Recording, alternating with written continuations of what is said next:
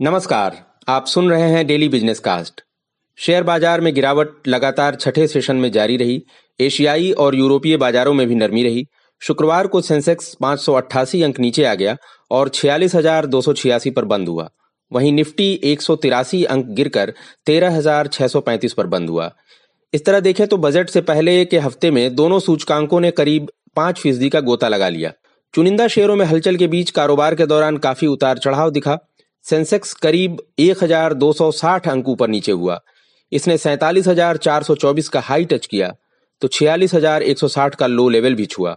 NSE पर advance decline ratio आठ सौ अट्ठावन बनाम 1022 शेयरों का रहा।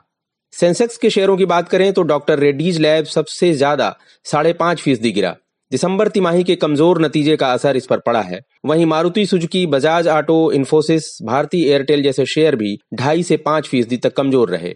उधर सेंसेक्स के केवल चार शेयर चढ़कर बंद हुए। इंडस इंड बैंक करीब छह फ़ीसदी उछला, वहीं सन फार्मा एच बैंक और आईसीआईसीआई बैंक में भी तेज़ी रही। सेक्टरों की बात करें तो फाइनेंशियल और रियल्टी शेयरों में कुछ दम दिखा। निफ्टी पीएसयू बैंक करीब पौने दो फ़ीसदी और रियल्टी इंडेक्स लगभग एक प्रतिशत चढ़े। वहीं निफ्टी ऑटो इंडेक्स लगभग तीन फ़ीसदी लुढ़क गया।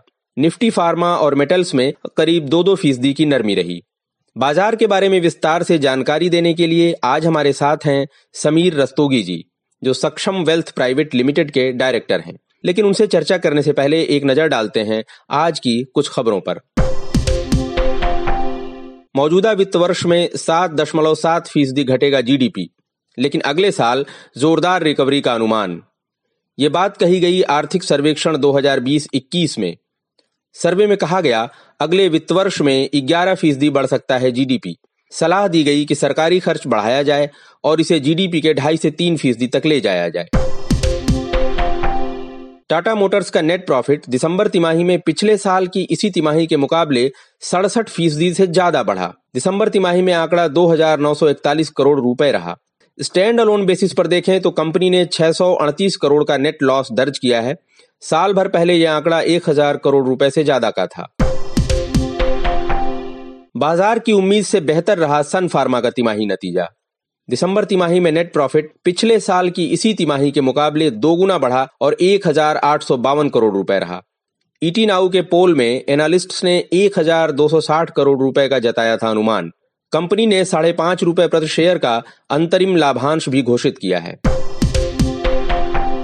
जल्द ही ऐसा पेंशन प्रोडक्ट बाज़ार में आ सकता है, जिससे आपको बेहतर रेगुलर इनकम मिल सकती है। Insurance regulatory and development authority of India के चेयरमैन सुभाष खूटिया ने कहा है कि एक वर्किंग ग्रुप बनाया गया है, जो फ्लोटिंग रेट एन्यूटी प्रोडक्ट्स की गाइडलाइन तय कर रहा है।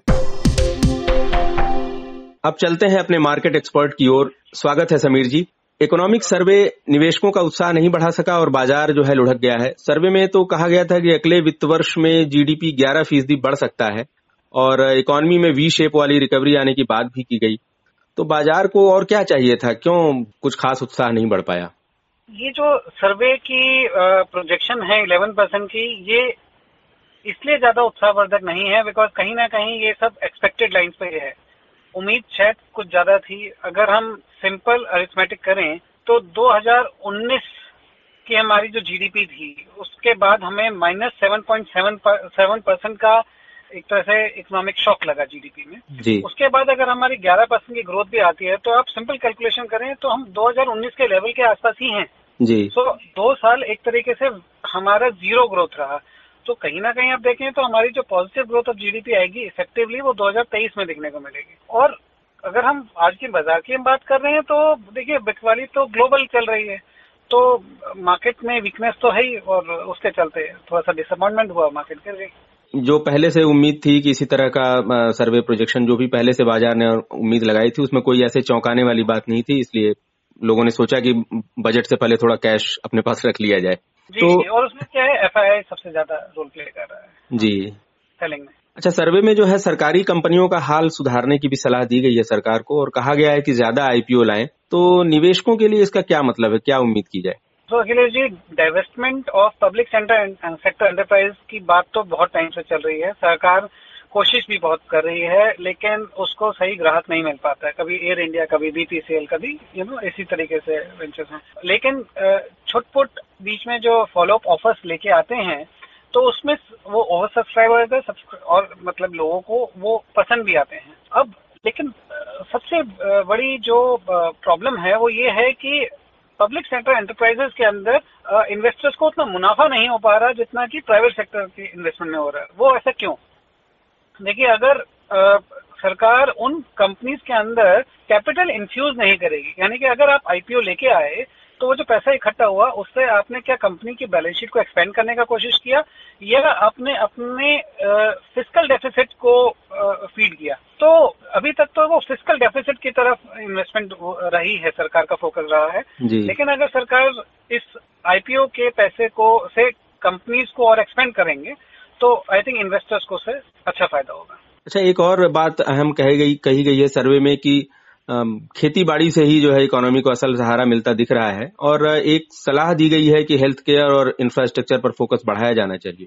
तो ये बजट के पहले जो ये सर्वे में ये कहा गया है तो ऐसा लग रहा है कि बजट में इन क्षेत्रों पर थोड़ा ध्यान बढ़ सकता है। तो अब ये जो है, इसे देखते हुए निवेशकों को क्या करना चाहिए? मतलब क्या सलाह देना चाहेंगे आप? किन शेयरों पर आपका फोकस होना चाहिए?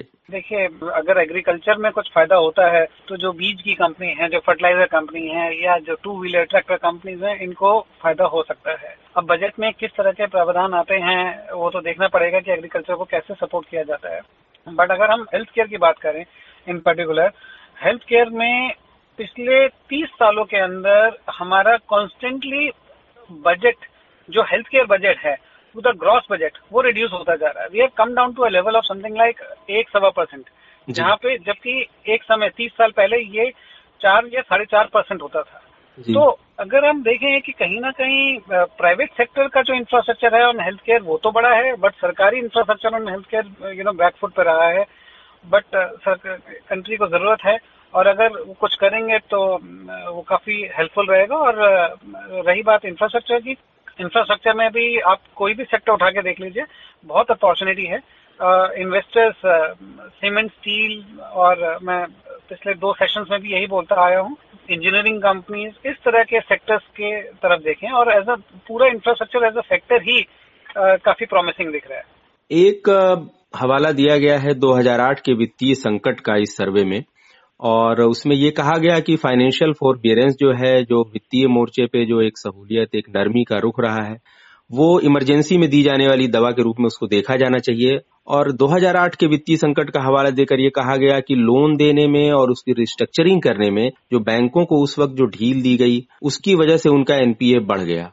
तो इस बात का निवेशकों के लिए क्या मतलब हो सकता है? जो सरकार ये आर्थिक सर्वे में जो कहा गया है, इससे क्या संकेत निकाला जाए कि क्या करने जा रही है सरकार?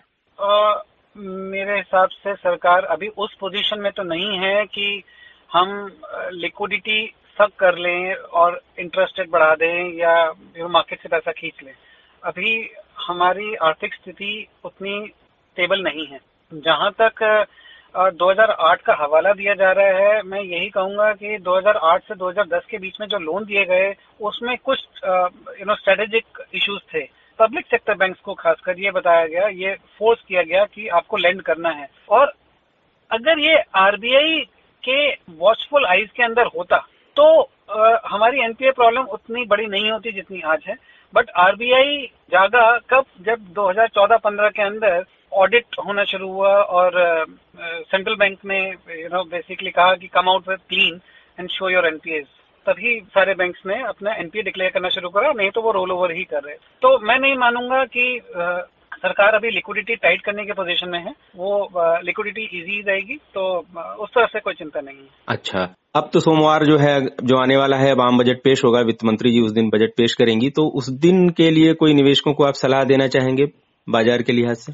बाज़ार में वीकनेस तो चली रही है। अब उस दिन देखना पड़ेगा कि कितना हमारा पॉजिटिव बजट आता है। अगर पॉजिटिव आया तो आप ये समझ के चलिए कि जो पब्लिक सेक्टर एंटरप्राइजेस के स्टॉक्स हैं, जो इंफ्रास्ट्रक्चर के स्टॉक्स हैं, ये इनमें उछाल आ सकता है।